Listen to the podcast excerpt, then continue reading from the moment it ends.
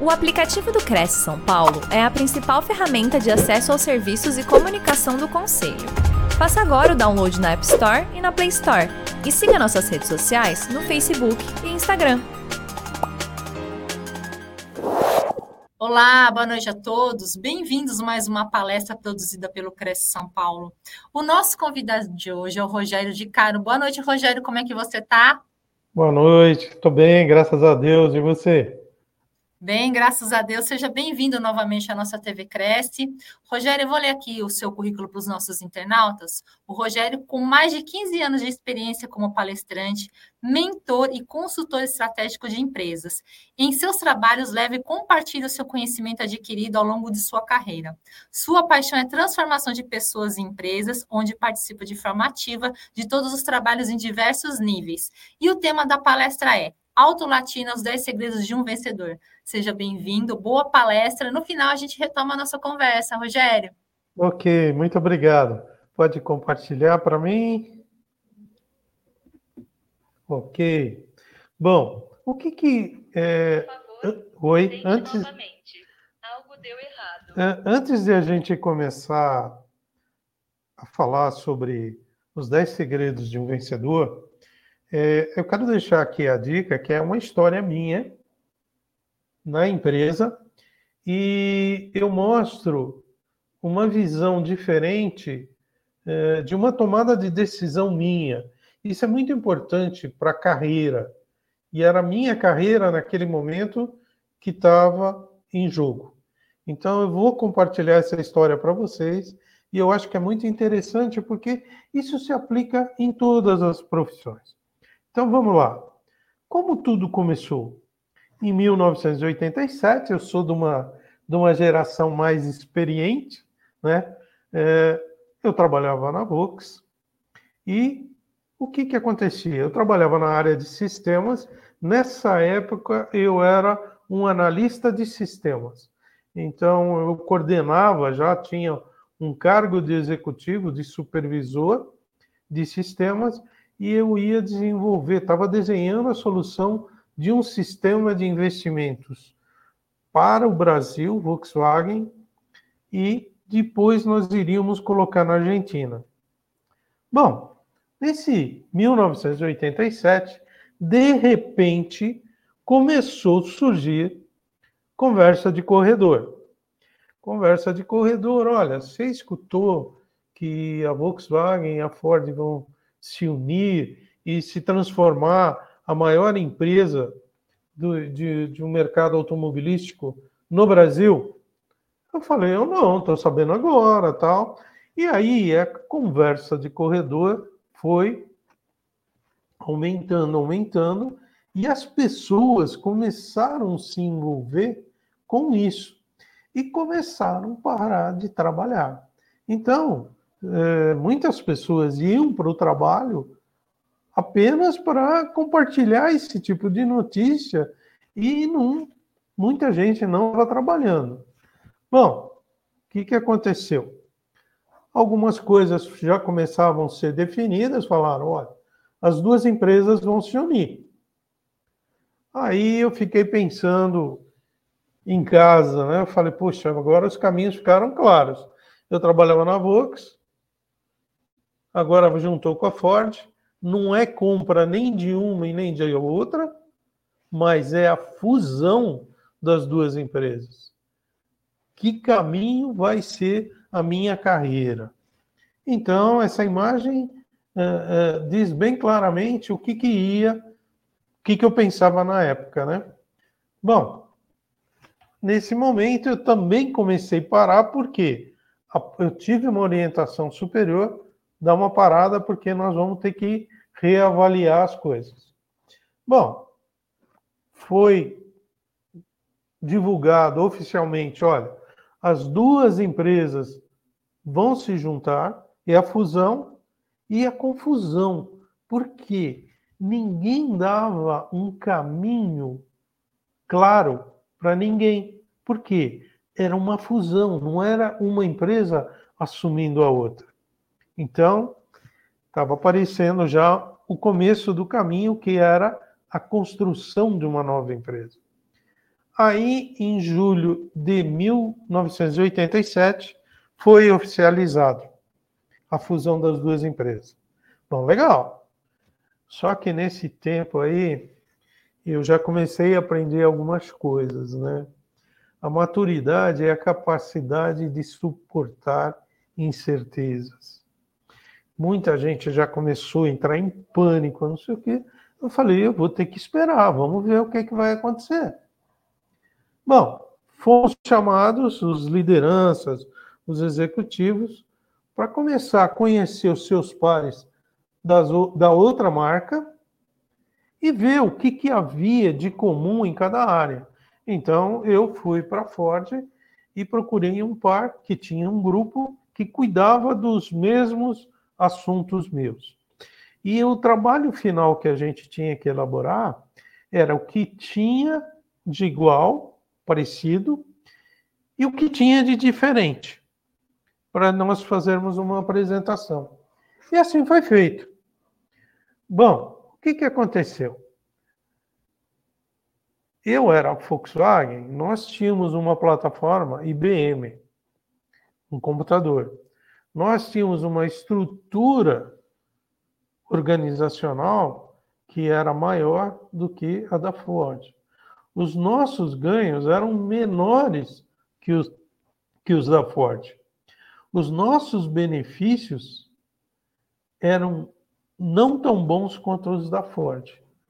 Isso era Alto Latina. E não sabia-se o que ia assumir, que, que, qual parte ia ser. Por quê? Foi feita a fusão e não se atentou a muitos detalhes. E nós chegamos, eu, eu na época, eu tinha essa, eu represento essa foto, o que era essa fusão? Era uma salada de frutos. Então, é, eram coisas diferentes que faziam os mesmos produtos com posicionamentos diferentes no mercado. Volkswagen era a primeira do mercado, a Ford era, ela oscilava entre a terceira e a quarta, só que acontecia o seguinte: é, a Ford, é, como nós vamos ver aqui na frente, na área de TI, que era a área que eu trabalhava, ela assumiu os postos chaves. Os postos de comando era da Ford. Nesse momento, eu tive a clareza que eu estava começando uma carreira nova. Então, eu deveria ter mais ou menos de uns oito anos lá dentro. Imagina, com um chefe novo da empresa da Ford, eu falei, cara, eu vou pedir, eu vou, eu vou me demitir. Eu pensei, não posso mentir isso, né? Aí por quê? Eles não tinham os melhores sistemas, eles não tinham as melhores tecnologias, mas eles estavam num ponto de nos postos de comando e já estavam decidindo que eles iriam usar a nossa tecnologia e a nossa expertise. Só que eles tinham um controle financeiro muito melhor que o nosso. Aí eu pus na balança salário, distância. Eu falei, é uma oportunidade também, porque conversei com alguns superiores e falou, cara, pode ser uma, uma oportunidade. Aí eu falei, bom, tá bom, vamos nessa.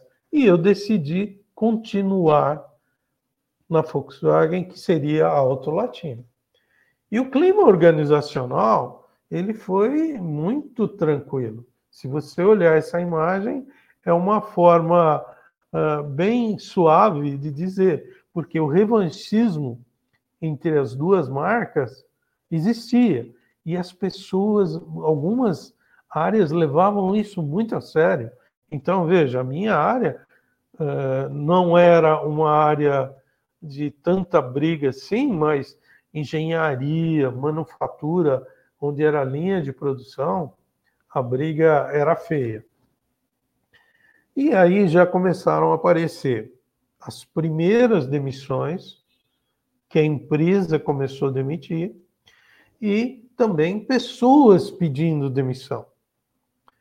Então, o clima, você imagina, juntar duas empresas concorrentes, um monte de indefinições e cortes e pessoas insatisfeitas pedindo demissão, o clima ficou pior ainda. E ainda não se trabalhava muito, ainda não estava no, no gás do trabalho, né? Aí eu cheguei, falei para os meus superiores, falei, cara, eu quero trabalhar, pô, ficar aqui sem trabalhar é loucura, vou ficar doido. Aí eu falei, olha, eu tenho um sistema de investimentos que eu estava fazendo para a Vox. E aí foi colocado para mim, fala, ó, então inclui dentro desse escopo, inclui a Ford. E aí eu incluí a Ford também. Terminando esse estudo, que constava custo, tudo isso, eu tinha previsto um treinamento para minha equipe, que a minha equipe agora, uma parte era Volkswagen e outra parte era Ford. Porque nós íamos usar uma tecnologia nova, que era um banco de dados novo. E no orçamento da Volkswagen, isso estava previsto. O que, que eu quero mostrar para vocês? Agora, na nossa apresentação, vai, vão aparecer alguns slides assim. O que, que eu aprendi até esse momento? Maturidade é a capacidade de suportar incertezas. Então, não se apavorar, não tomar decisões sem ter um, um panorama mais claro, saber o seu papel na empresa, não se envolver com conversa de corredor. As pessoas estavam brigando e não eram dona de nada, elas eram pagas para trabalhar. E muitas vezes não é por aí. Adaptar-se ao novo é ser resiliente, buscar novas oportunidades, superar medos e bloqueios, que foram coisas que aconteceram comigo. Então, esse foi o meu primeiro aprendizado. Bom, eu fiz o desenho do sistema, falei, bom, eu preciso treinar o meu time. Não tem dinheiro. Por quê? Eu falei, eu fiz o orçamento, quanto custa o sistema? Nós estamos juntando os dois orçamentos da Volkswagen e da Ford e não, por enquanto, nada está liberado. Eu falei, cara, eu, tinha um, eu tenho uma equipe da Vox de 12 pessoas, agora mais meia dúzia da Ford. E todo mundo vai ficar parado? É, por enquanto sim, foi a resposta que eu tive dos meus superiores. Como eu sou bem agitado, eu falei, não, não tem treinamento, vai ficar todo mundo parado. Fazer o sistema sem treinamento, nada feito, porque não vão fazer da melhor forma, não vão saber usar a tecnologia de forma adequada. Aí fiquei com esse problema na minha cabeça, o que fazer, o que fazer. Lembra que eu, no começo, participei do trabalho de o que tinha na Vox, o que tinha na Ford? Então, isso me deu uma visão que tinha um sistema de controle de frota de carros da das duas empresas que era velho, péssimo, não tinha controle de nada. Eu tive uma primeira impressão que era isso. Eu falei, esse sistema, ele, é, emite, ele, ele dava o resultado dele em papel, que hoje não existe mais isso, hoje é tudo online. Eu falei, eu vou eliminar o papel e eu ponho o relatório online. Falei, pô, é uma solução que dá para eu treinar a minha equipe e é uma coisa rápida e dá para ser feito. O que, que eu fiz? Fui falar com um amigo meu de trabalho que era que cuidava de banco de dados da, da, da, da Autolatina. Falei com ele, ele passou, a, expliquei para ele o problema que eu estava tendo, passou a mão no telefone, ligou para a IBM.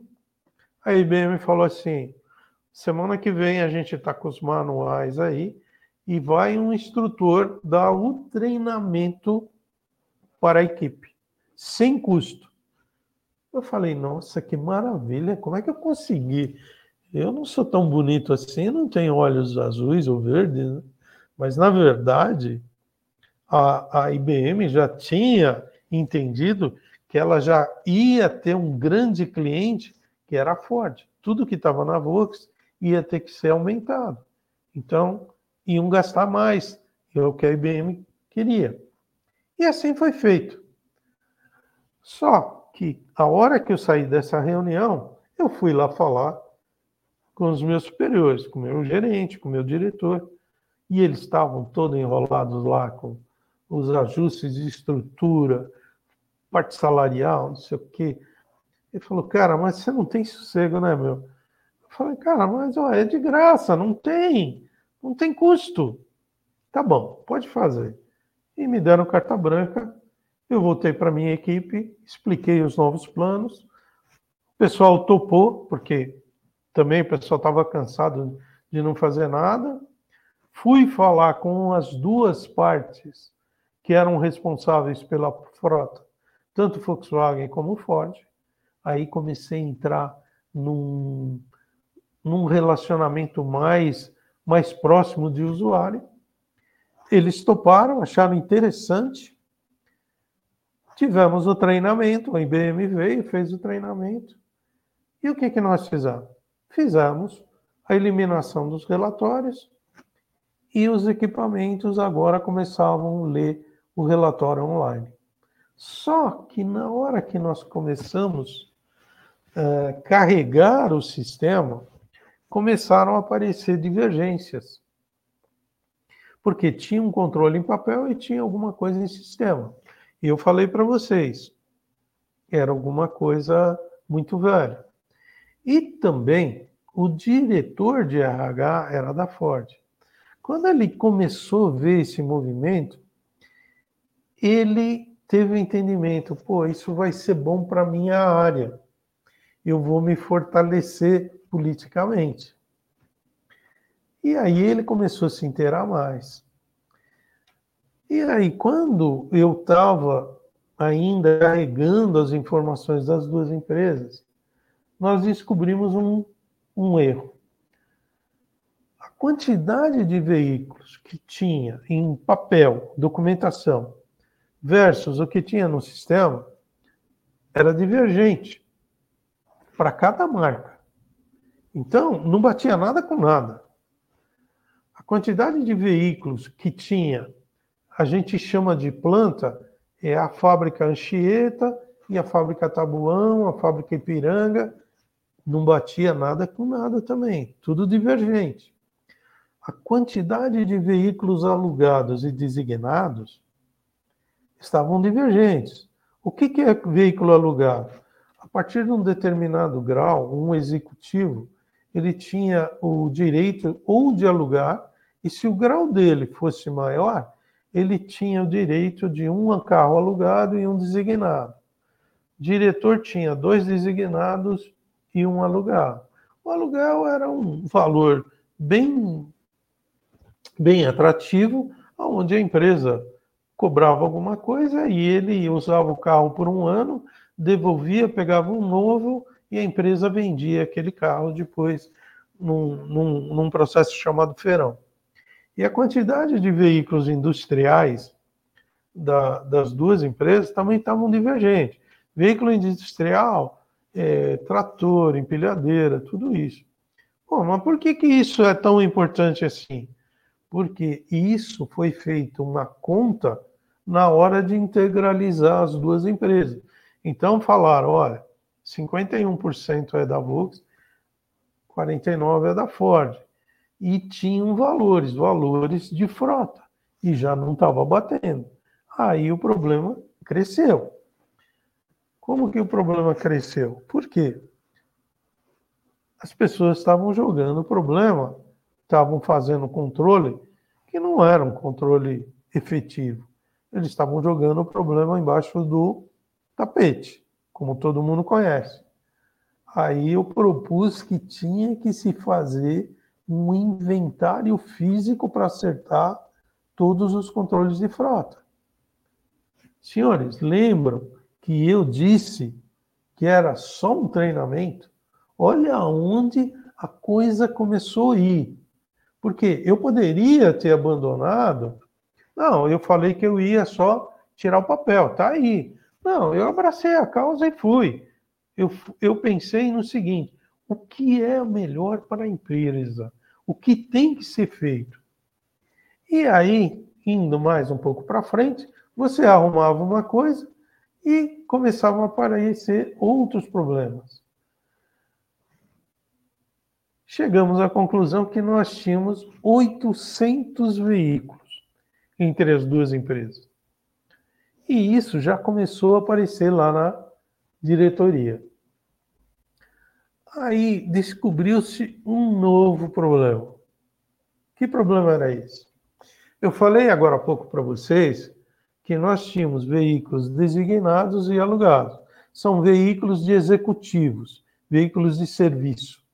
São veículos da fábrica, mas eles são disponibilizados com manutenção por conta da fábrica, licenciamento, tudo por conta da fábrica. Era um benefício que o executivo tinha.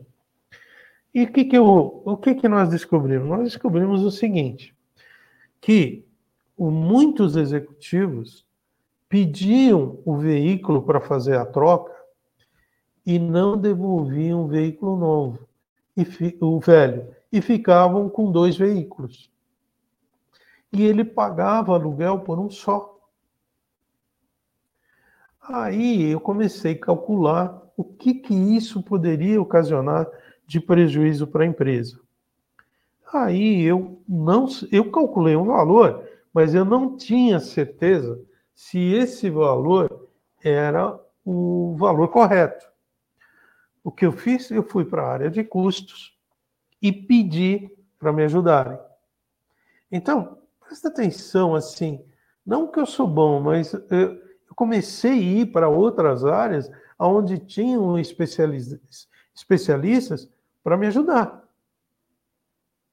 Eu não arriscava em algumas coisas, porque eu não, eu, não era, eu não sabia de tudo. Aí calcularam comigo, e o que, que aconteceu? Aconteceu o seguinte: nós calculamos, eu tinha calculado, e custos apurou e recalculou, e chegou ao seguinte valor: um milhão de dólares ano de prejuízo se, se, se as pessoas não devolvessem os carros que elas estavam com carros a mais.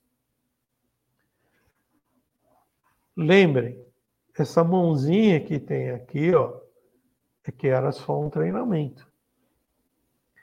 Aí eu calculo, calculou, eu peguei, trouxe o valor, aí eu cheguei para os meus dois pares, um da Volkswagen e um da Ford, e falei, cara, olha, nós temos um valor agora que ele é muito significativo. A diretoria vai gostar disso e para nós vai melhorar o, o, o trâmite das coisas, mas nós não podemos anunciar agora, porque nós temos que preparar uma apresentação. É um milhão de dólares. Ah, tá bom. Só que um dos meus parceiros falou com o diretor de RH extraoficialmente e falou desse um milhão de dólares. No dia seguinte, ele tinha uma reunião de diretoria. Aí o que ele faz? Ele chega lá na reunião e falou: olha, a área de, de TI com RH descobriu um buraco de um milhão de dólares. Porque tinha inflação, eles não devolviam o carro. Quando não devolve o carro, o carro não é vendido, não entra dinheiro para a empresa, o licenciamento não era para ser feito do carro velho, estava sendo feito. Então, tudo isso foi computado e chegou-se a esse valor. Bom, na reunião de diretoria, ele foi lá, o diretor de RH, e comentou. Só que o meu diretor era de TI. E ele não sabia de nada. esse homem me estuprou. Ele era tóxico já, ele era mal educado, pessoa difícil. O que ele judiou de mim? O que ele judiou de mim? Por quê? Como é que pode uma outra área saber e eu não saber? No fundo, ele tinha razão, mas eu tinha comentado com o meu par, né, que eram mais operacionais, que eu falei, cara, não, nós não. Eu falei para eles não falarem. Mas ele não queria saber, porque ele queria ganhar pontos também. Aí ele pediu uma apresentação para mim, que ele foi fazer e dizer que era da área de TI que tinha originado isso. Mas isso criou um estresse, um, um mal-estar muito grande entre eu e ele. E aí eu tive que. Que habilidades eu aprendi? O que, que eu trouxe para a minha carreira? Eu aprendi a negociar melhor. A minha integridade foi colocada a teste, eu não me corrompi. Eu tinha que dar dois tipos de feedback: o feedback técnico para minha equipe e o feedback para minha para os meus superiores que são diferentes, tá? Eu era agora um cara voltado ao resultado, porque um cara que gera uma economia e vai para a área de custo, isso criou uma visibilidade incrível dentro da empresa, e eu incorporei isso de trazer resultado.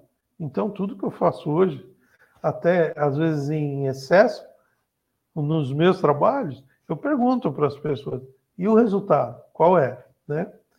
E disciplina. Você tem que ter muita disciplina, porque é muito trabalho e muita, muita, muita força de vontade.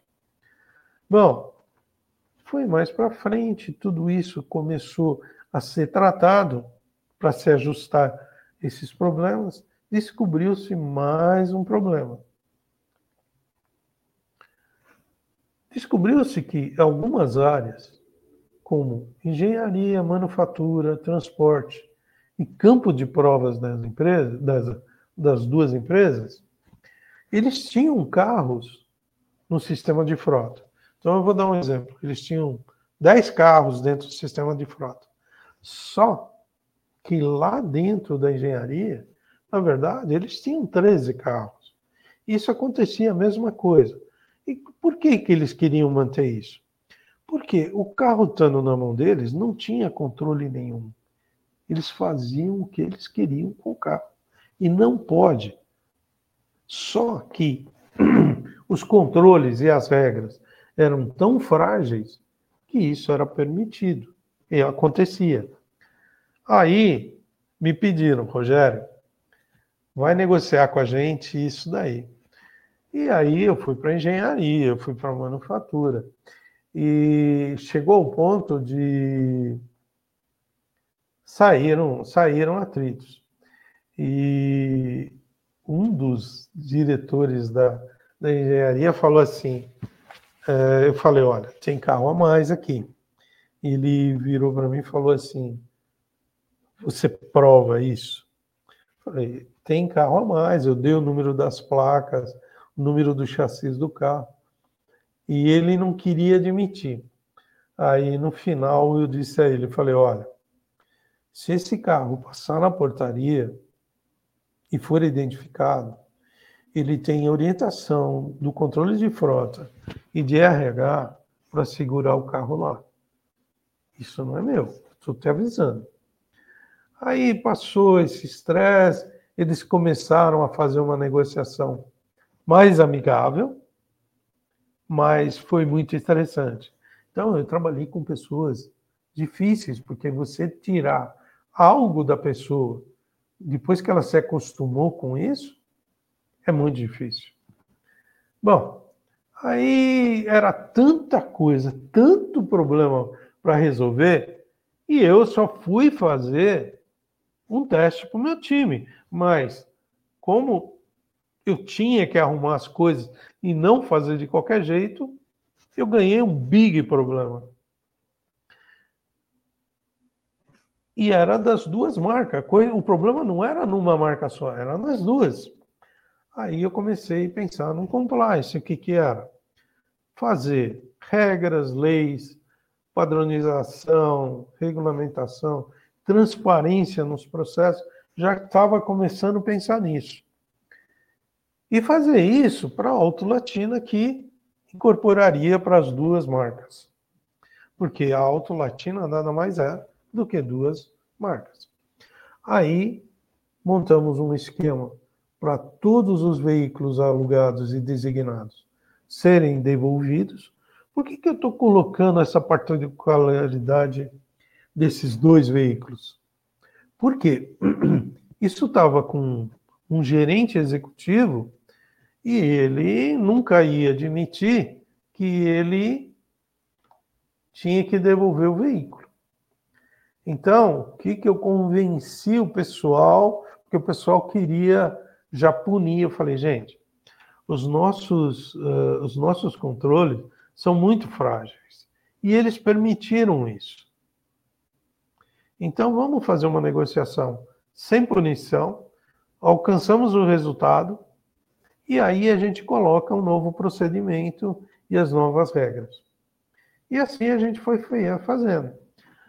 Nesse momento, eu tive que aprender muito gestão do tempo, controlar o meu tempo, porque a gente não tem tempo para tanto trabalho, que muitos de vocês têm isso. Nesse momento, meu network interno, tanto Volkswagen como Ford, ele aumentou violentamente, e isso foi muito bom para mim, na minha carreira. Você tem que aprender a ser organizado e com tanto trabalho, porque senão você se perde. Você aprende a trabalhar com pessoas difíceis, porque quando você descobre algo irregular e ainda que tinham controles uh, frágeis, era importante você negociar em vez de sair punindo e disciplina novamente. E aí o que, que aconteceu? Com todo esse contexto que a gente começou a solucionar, RH pegou e me chamou. O diretor me chamou e falou: Rogério, você quer vir para a área de RH? Eu falei: eu não pensei nesse caso. Ele falou: olha, a gente gostaria de você agora focando só em RH. Eu fiquei com receio, porque eu ia trabalhar diretamente com o diretor na área de RH, e aí a gente fechou uma parceria de eu ficar por empréstimo. Eu trabalhava com uma equipe de 12, juntando com a Ford dava mais, eu fui trabalhar direto com, com o diretor e outros líderes.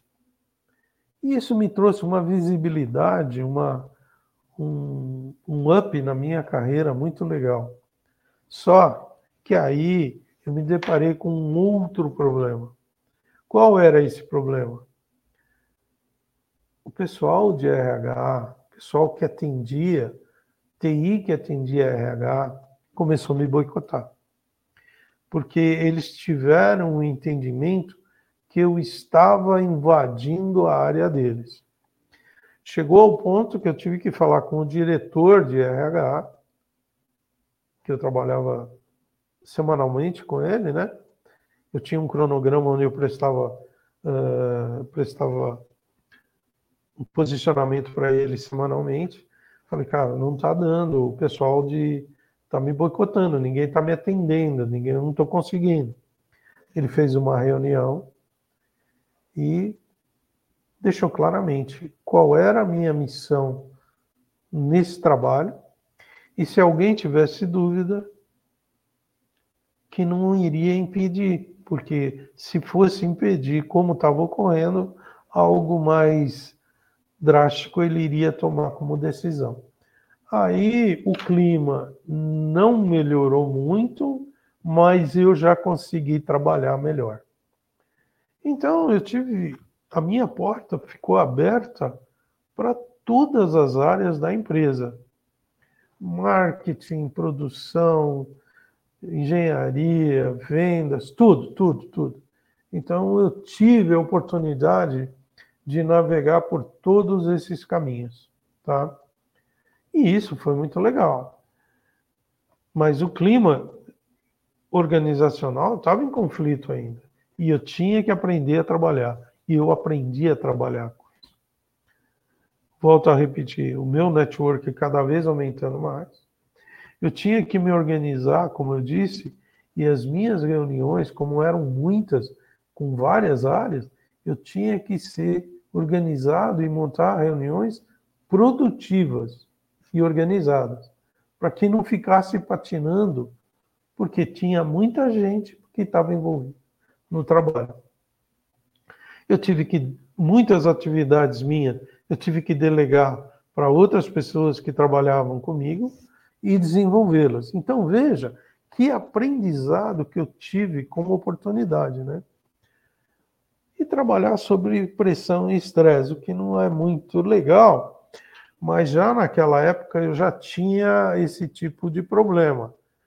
Tanto que eu tive com o meu diretor, depois eu tive problemas de prazo e tudo isso. Então, isso não é uma novidade só do momento atual. Aí eu comecei a pensar nos processos, mapear todas as áreas, adaptar o sistema e preparar a infraestrutura, compra de equipamento e treinamento para todas as áreas. E eu fui cuidando disso, que eram coisas que eu nunca cuidei. Então, isso também passou a ser um novo aprendizado. Bom, em resumo, muito simples, como funcionava o novo processo, as novas regras? A pessoa que ia trocar o carro depois de um ano, ela fazia o pedido do carro, o carro ia para o sistema de produção de forma automática, porque antigamente era tudo preenchido no papel e mandava para a produção. A produção produzia o veículo, mandava para a revisão, o veículo era licenciado. Nesse momento, o executivo que pediu o veículo era comunicado ele punha o carro numa carreta ou trazia para o controle de frota que ele tinha o contato, só aí o carro dele ia ser liberado. Então, não se liberava um carro novo sem a devolução efetiva do carro velho. Ok? E com isso a gente conseguiu melhorar para todas as áreas. Então, hoje não tinha, nós eliminamos trabalhos manuais.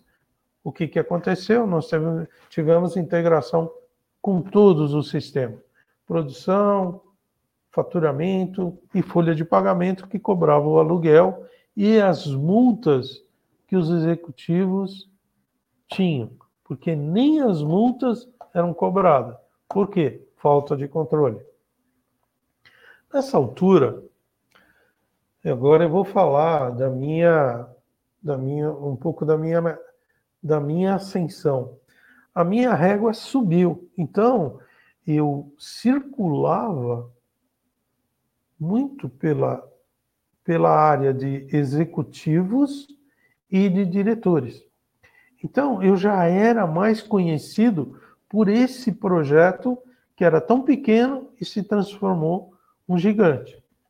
Não esqueçam, era só um treinamento. Um dia eu chego para trabalhar e tinha um recado na minha mesa dizendo o seguinte: Olha, o presidente da Auto Latina, o senhor Pierre Alain Desmet, quer falar com você. Eu falei, meu, o pessoal está com brincadeira, quer me dar um trote, não sei o quê. Mas tinha um ramal. Tinha um ramal ali. Eu peguei, liguei para o ramal e falei com a secretária dele. Ela falou: olha, se você puder vir às 10 horas, você tem meia hora para falar com ele. Falei: tá bom, estarei aí. Aí fui lá, me atendeu super bem, né? E falou assim: a economia que você está trazendo com esse trabalho eu estava na reunião. Eu quero entender melhor o que, que é isso. Aí eu expliquei de uma forma bem, bem, bem genérica, né? Ele falou: legal, gostei. Eu quero levar essa solução para caminhões, campo de provas e fábrica de Taubaté. Isso é possível? Falei, é claro. Só que eu vou te pedir para a gente fazer uma de cada vez, porque eu estou fazendo tudo ao mesmo tempo, então a velocidade demora. Então, vamos fazer uma de cada vez. E aí, depois de uma semana, eu levei um planejamento para ele, para ele. Ele concordou, passou a mão no telefone, ligou para caminhões, falou: "Que dia ele pode ir aí?" Falou: "Ó, pode vir amanhã". E eu fui falar com o diretor da Caminhões. O diretor da planta Caminhões, que era ali no Ipiranga, era o, Gil, o Luque de Ferran. Luque de Ferran era o diretor da Caminhões, ele é o pai do Gil de Ferran, que é aquele corredor da Fórmula Indy. E aí, ele me explicando que ele ele estava sendo enganado e ele me mostrou porque estava sendo enganado e era verdade mesmo que ele estava sendo enganado. O pessoal ficava com o carro e não devolvia. E eu expliquei para ele o tipo de solução. Ele falou: tá bom, quanto tempo vou colocar aqui? Dei um prazo para ele, previ equipamento e fizemos a solução para caminhões também. A mesma coisa foi para o campo de provas. O campo de provas é um local fantástico, fica em Tatuí. Você vai pela Castelo e esse campo de provas era uma antiga, uma antiga fazenda. Então é algo muito legal, muito bonito. É... Tive a reunião com o diretor lá também. Ele explicou as dificuldades que ele tinha, o que ele podia fazer, o que não podia fazer. Entramos num acordo e lá também foi colocado. A mesma coisa para Taubaté, que era a fábrica de motores, transmissão e assim por diante. E nesse momento, o que, que acontecia comigo? Eu só participava de reuniões de diretoria e de executivos. Então, veja, quando eu falo, ó, minha régua subiu, foi porque subiu mesmo. E o meu nome passou a ter muito mais visibilidade. O que, que é, eu trago como aprendizado? Influenciar pessoas eu influenciava pessoas. Não assim como algo errado, mas no sentido de fazer o melhor para a empresa e para ele. Continuei desenvolvendo meu network, comecei a ser muito mais estratégico no meu trabalho e na minha carreira, porque nesse momento eu já estava vendo que eu iria usufruir de alguma coisa nesse sentido. E o que, que ficou também claro para mim? Que eu tinha que diagnosticar problemas e propor soluções, não é só diagnosticar. Então, quando você diagnostica um problema, você já tem que propor soluções. Era o caminho que eu levei. E você, mesmo diagnosticando o problema, você tem que saber usar o senso de urgência. Tem coisas que são urgentes, outras são menos urgentes. E assim você vai propondo para os seus gerentes, diretores ou quem seja. E isso foi também um grande aprendizado. O que, que eu quero dizer aqui também para vocês? Pô, todo mundo tem bullying, não estou desmerecendo os bullying que os bullying que existem hoje. Pessoal, tinha bullying também. O pessoal me chamava de disco voador, pequeno, chato e ninguém acredita. É uma hora brincadeira, porque eu sou um cara pequeno, me chamavam de Edmundo Jardim, pintor de rodapé. E daí? E daí? Nada aconteceu. Depende de quanto de atenção você dá a isso. O que eu quero dizer é que existia naquele, Naquela época, a mesma coisa que existe hoje. E você tem que aprender, na minha visão, na minha opinião, a sobreviver a esse tipo de coisa. Criar cascadura, casca grossa, para não dar tensão. Porque tenta uma, tenta duas, tenta três, depois para. Bom, esse projeto, que era apenas um treinamento, durou mais ou menos dois anos. Aí eu voltei para o sistema de investimentos e comecei a fazer o sistema de investimentos, que era antes da, das duas empresas se juntarem. Em 1996, o que, que aconteceu? De novo, conversa de, de corredor. O que, que aconteceu? As duas vão se separar. Só que a separação ela foi muito mais rápida. Muito, muito, muito mais rápida. E aí fomos chamados para fazer a separação. A separação ela foi muito mais fácil e muito mais rápida. Aí eu não sabia, pô, e aí? Eu vou ficar onde? Como é que é? Existiam algumas dúvidas. Eles tinham definido uma regra que, olha, quem é a origem Volkswagen fica na Volkswagen, quem é a origem Ford fica na Ford. Mas isso não foi cumprido. Eu sei que pessoas que eram da Volkswagen foram convidadas e foram para a Ford. Eu também tive uma sondagem, só que o meu diretor de TI da Volkswagen chegou para mim e falou assim: Você vai ficar, né? Eu falei: Vou, né? Foi uma intimada assim que não deu para dizer não. Falei: Bom, é, eu volto para a área de TI. Ele falou: Não. Eu quero que você me faça um trabalho novo. Eu falei: Pô, cara, o que, que você está pensando? A Ford, quando juntou com a Volkswagen, eles tinham um departamento de controladoria, controlar as verbas, o investimento da, da, da, da área. Ele falou: Eu quero que você estruture isso na Volkswagen. Eu virei para ele e falei: Cara, mas eu não sou um cara adequado para isso, eu não conheço.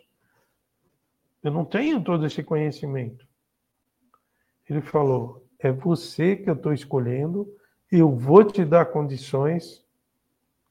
E o time vem uma parte do controle que era autolatino, uma parte do time vem para fazer esse time que você vai comandar e vai estruturar com todas as áreas.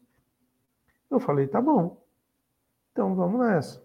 Quer dizer, aí já começa o seguinte: pessoas que estavam no, no grupo de, de controle achavam que iam ser promovidas e não foram. Fui eu.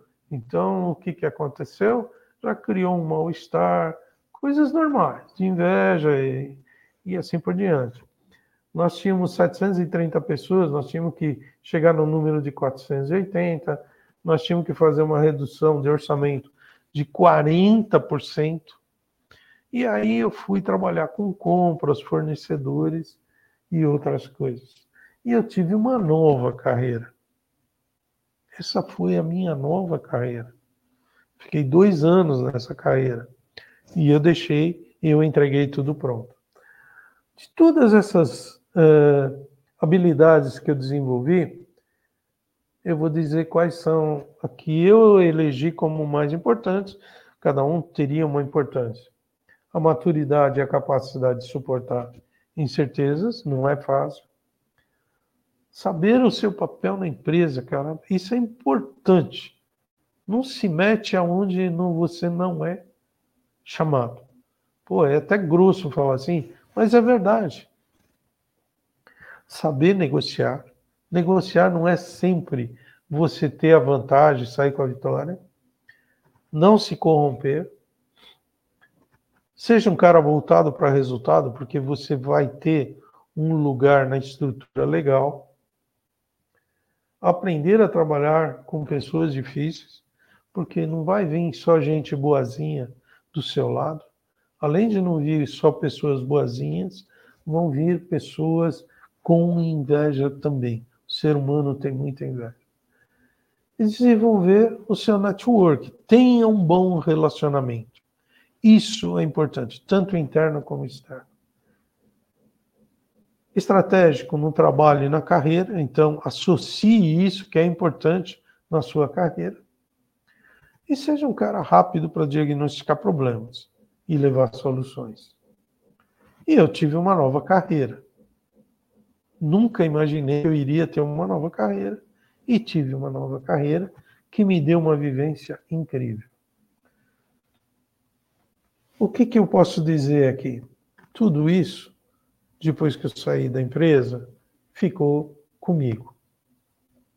Tá esse aprendizado aqui. E esse aprendizado eu passo para as pessoas com quem eu trabalho, que são executivos, empresários, pessoas que eu faço mentoria, palestras e coach. É isso que eu queria dizer e estou aberto a perguntas. Oi, Rogério, estou voltando aqui com você. Rogério, eu prestei bastante atenção na sua palestra e eu queria é, que você me desse aqui um seu, o seu posicionamento. Você acha que é fundamental é, a gente, para ser um bom líder, que no caso você foi um bom líder, tá? É, a gente ser, é, ter uma autoliderança e buscar sempre se aprimorar e ficar atento às transformações? Com certeza, Cristiane. Veja, naquela época a gente não tinha uh, esse conceito de autoliderança, de, de toda essa informação. E intuitivamente eu fui aprendendo meio que na pancada. E o resultado foi muito bom. Então hoje você, a autoliderança, eh, você ter soft skills mais desenvolvidas, saber negociar, saber se comportar, é fundamental. É fundamental. Isso dá um resultado incrível para um líder. E, Rogério, é, para o corretor de imóveis é muito importante o networking, né? É, aliás, é fundamental. Sem ele, não tem trabalho de corretor de imóveis. Qual é, qual é o caminho do sucesso para ter um, um, network eficiente? Porque sem ele não existe negociação intermediária, né? Eu, eu tenho, se você me permite, eu tenho, eu tenho dois pontos aí que eu acho que já não é a primeira vez que a gente fala com o Cresce, tá? Eu vejo uhum. dois pontos fundamentais aí para o corretor. Primeiro, liderança. Você vai falar, cara, mas ele vai encontrar um cliente. Que liderança? Meu, quando eu sou corretor, eu sou um líder. Eu tô, eu, eu tô apresentando o imóvel. Eu tô Sim. E, e, e, isso, às vezes, é que a pessoa associa a liderança a uma empresa. Não. A hora que eu estou vendendo um imóvel para você, eu estou na liderança. Eu tenho que, que saber negociar isso. Eu tenho que te atender da melhor forma possível. E outra coisa, pode ser que naquele momento a gente não feche um negócio, mas eu tenho que deixar uma porta aberta. Porque, como eu passei por você, eu sei o que você procura, o que você quer. Quando pintar, eu volto de novo em você. Sim. E ser persistente. Persistente, mas não ser chato. É, ser então, cara... assim, a questão é. Desculpa, te interrompi, mas a questão é.